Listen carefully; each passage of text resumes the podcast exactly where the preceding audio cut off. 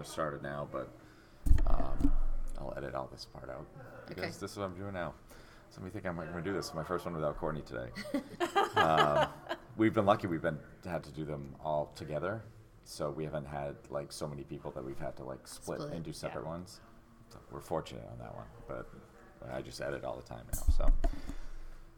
So I have guests today. I don't have Courtney with me right now, but I have returning guests from last year at iNACOL. I have Stephanie DeStasio and Lauren McCauley from the South Carolina Department of Education. Welcome. Thank you. Thanks, for having us. Yeah, thanks for having us back. So last year when we spoke, we talked about how you were just starting and you were you had all these aspirations and things that you were going to do for the year. So we know that after a year or so, things kind of set into reality. So we want to know like what what have you done and what are what are your plans for the future? So what what are the updates? Yeah, so we are really um, kind of living our dream right now. Um, I would say we're, we're really excited in South Carolina to see that um, the, the way that things are progressing in the state uh, is that because we have an opt in model for our professional development for working with schools and districts who want to move to a personalized competency based system, um, what we're seeing is excitement across the state um, for that. And so, you know, in a really basic sense, we are a little over a year old, um, and at this point, we have a hundred schools and districts, um, or hundred schools. I'm sorry, hundred schools in our network who are who are working to build a personalized and competency-based um, system. And we also have in our instructional coaching network close to 100 uh, coaches from across the state who are coming together um, and working. And then lots of other exciting things happening happening for sure. But I think the, the numbers for us are really exciting that, that we definitely are seeing that grow. Um, even now, each, each week, each month, people from other schools hear about it.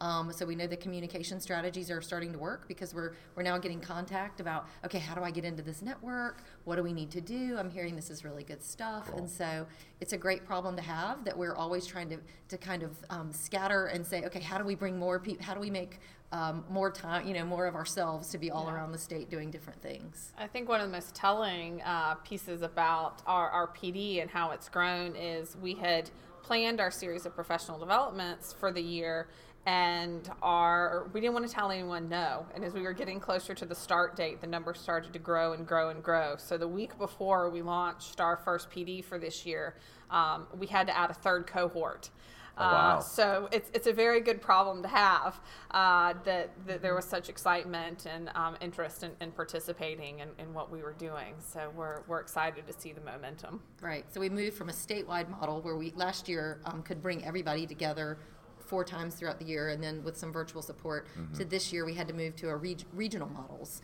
where we pull people together by regions and still do that virtual support piece. So are the number of schools that you have more than clearly more than you had thought? I, I think more than we thought it for year two, for sure. Mm-hmm. Right. Yes. So what are your what are your plans going forward to to capacity wise really how are you going to be able to support all of these schools and you, you seem to have a lot of momentum which is mm-hmm. outstanding Yeah. So how what are your, what are your plans to, to build up as it were So I would say there's a couple of ways that we are, are addressing that. One, uh, because our model involves schools bringing a team to, to the training, um, which re- involves a building level leader, an instructional support person, and at least three teachers. That's the minimum size team that a school would bring to the table. Um, those folks are going back and getting this work started in their schools. Um, it also means that by the way we have designed the professional development, we are um, able to sort of leverage the power of what's happening in one school um, to help give information to another school. And so we're, we're really building on that network piece and, and building that capacity, not keeping all of the knowledge at the State Department of Education. It's really how are we helping schools realize what it is they, they want to do and working with them. Um, but for sure, part of that is, you know, we are we anticipate continuing to grow. Um, that is just something we, we kind of know is going to happen. Um, I think one thing different from last last year when we talked with you, it was just Stephanie and I. yeah. right We now have uh, two personalized learning coaches in our office Yes. that support uh, different regions in the state. Mm-hmm. So, so our office has doubled, which sounds really nice. exciting. We're instead of an office of two, we're now an office of four. Right. Uh, and we, we anticipate uh, doubling again, and so adding two more folks. Nice. So we we will continue to um, grow as the as the needs arise, and um, we hope that again at some point that capacity within the state and the knowledge that we have in the schools and districts are going to be things that we can really tap into. Mm-hmm. um, and and you know there are some mo- models around the country of really using that expertise and and having folks go to neighboring schools and neighboring districts so that it doesn't all have to come just from us. And so we, we anticipate being able to use some of that as well. And I think one other small piece in the way we have de- designed our PD this year, we're trying to take advantage of not only face to face meetings, but also virtual pieces. That face to face is critical for the relationship building with our schools and districts mm-hmm. and their network building with each other. But then we're also able to share information virtually um, in, in a number of different platforms, which allows them not to have to travel and it's not quite as much time requirement. So Sure. taking advantage of that mm-hmm. technology to su- support time and resources. So, what does some of this PD look like for schools? So, where, where do you start with them? Since they're, they're clearly already interested, so you don't really have to convince them of anything. Right. But where, what are some of the, the first couple of steps that you worked with with schools? So one of the things we do pretty quickly is uh, get them to give us some information and do some self-reflection um, because we know that schools are going to enter this work from multiple different avenues um, and we want to honor that so we do not have a, um, a lockstep linear approach to everybody starts here and then you go here and then you go here it really is um, designing with them what's the best fit. So we have a multi-layered approach. Um, there are different levels um, at which they can enter the work, depending on previous work or, or what they're, they're, they've already done um, prior to engaging with us. But even within um, the levels that we have, what we try to do is really um, get that information in the self-reflection from the schools, and in those cohorts, design in the cohorts for the needs of the participants. And so, um, we it, again, some of it is um, we, we build in a lot of choice. Um, they get a chance to really work on a plan for themselves, and so um, we have some pieces that we, we absolutely have put in. For example, we, we tend to make sure that we're following the South Carolina framework for personalized learning that we developed. Those are so, always sort of our big ideas. Sure. But what we're doing within that, we allow for a lot of customization based on what that cohort says that they're most interested in exploring and learning more about. And, Yep. and sometimes within a cohort, there may be multiple kind of pathways through that. So Sure. really trying to practice what we preach um, and build out the learning in a way that can really meet the needs of, of all of our learners, which in this case happen to be school teams. Right, right. So I like the idea of, of building something around uh, like some core tenets that, that you fully believe in, but then able to customize that a little mm-hmm. bit for what the needs are. Yeah.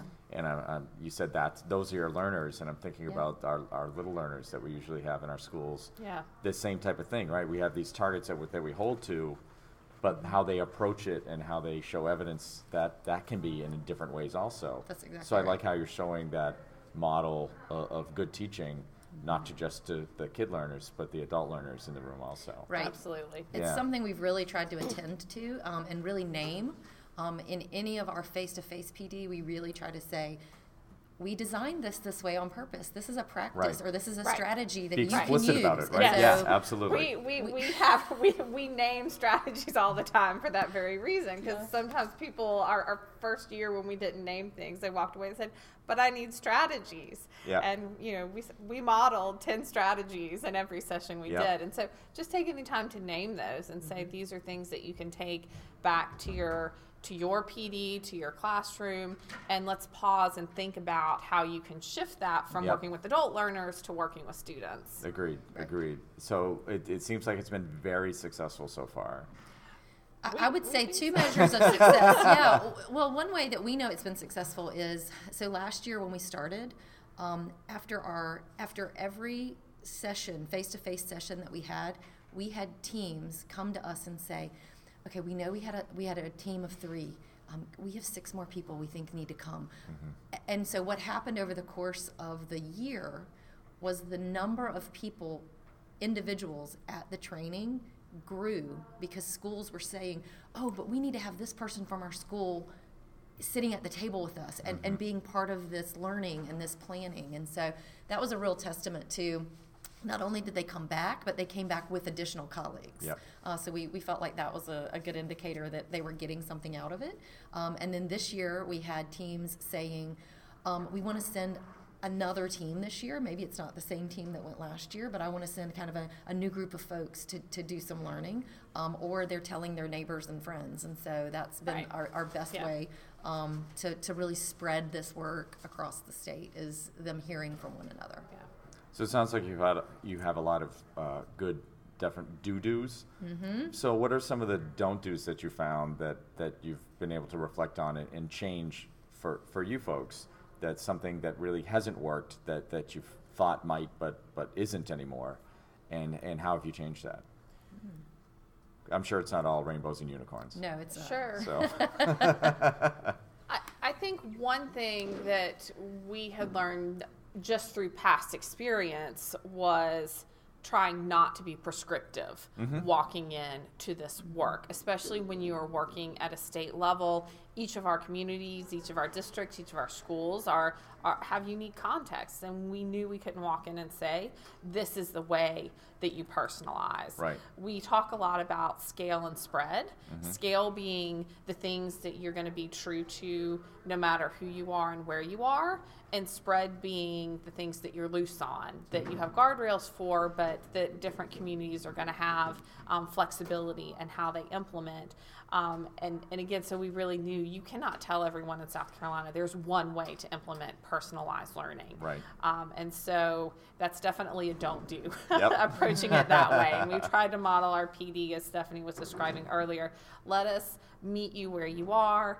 Let us scale things like our statewide framework that talk about the key tenants, but give you the tools and resources to go back and, and make it your own. I like that. Yeah, I would say the other thing maybe is we might not have captured as much of it in that first year in real time um, as we would have liked to have. So was, we were really fortunate um, that we had um, a good partner in KnowledgeWorks who said, "Hey, let's let's make sure we're capturing some of this." Um, and so that would be something we ended up getting. We ended up capturing it, but I don't know that we had the foresight going in to say, "Let's make sure we capture it." um, and in what ways are we going to capture um, those learner the, the reflections of the teams because that really is a powerful piece um, in being able to spread your message and communicate that is when educators hear directly from their peers what it is that they're learning. And so you you want to upfront be able to use video use blogs use article i mean use lots of different things and really have those voices um, and the images and you know use social media use lots of those things and make sure that you are um, getting that, that message out there because that i think has been really powerful and i don't know that we initially attended to that as much as we probably should have I'd say one other lesson learned. It's not a don't do. It's it's a it's a do do, which is um, uh, cr- the networks that have been created through convening our our schools and districts. Um, were an unexpected byproduct of the work um, that we have now realized and tried to focus and hone in on intentionally. Um, as our schools and districts have come together, they they have said expressed how they really enjoy and are learning a lot in the PD, but they're also saying how much they're enjoying and learning from each other. The teachers who say, I rarely get out of my building, much less my district. And now I'm getting the chance to collaborate with teachers in districts across the state. And we've stayed connected and we both teach, you know, ELA at the high school level and we're sharing resources and I'm learning from her and she's learning from him. And that has been incredibly powerful to make those connections um, across teachers, across district level administrators. And so as you move forward in this work, how you're purposeful, purposeful about creating those networks so that um, it's not just about the work that's coming out of the State Department, but them learning from each other. absolutely Lauren, Stephanie, thank you very much. It's been a great update. yeah Thank you so much. Thanks for having us back. Absolutely. We'll have to talk again next year. Sounds good. Thank you.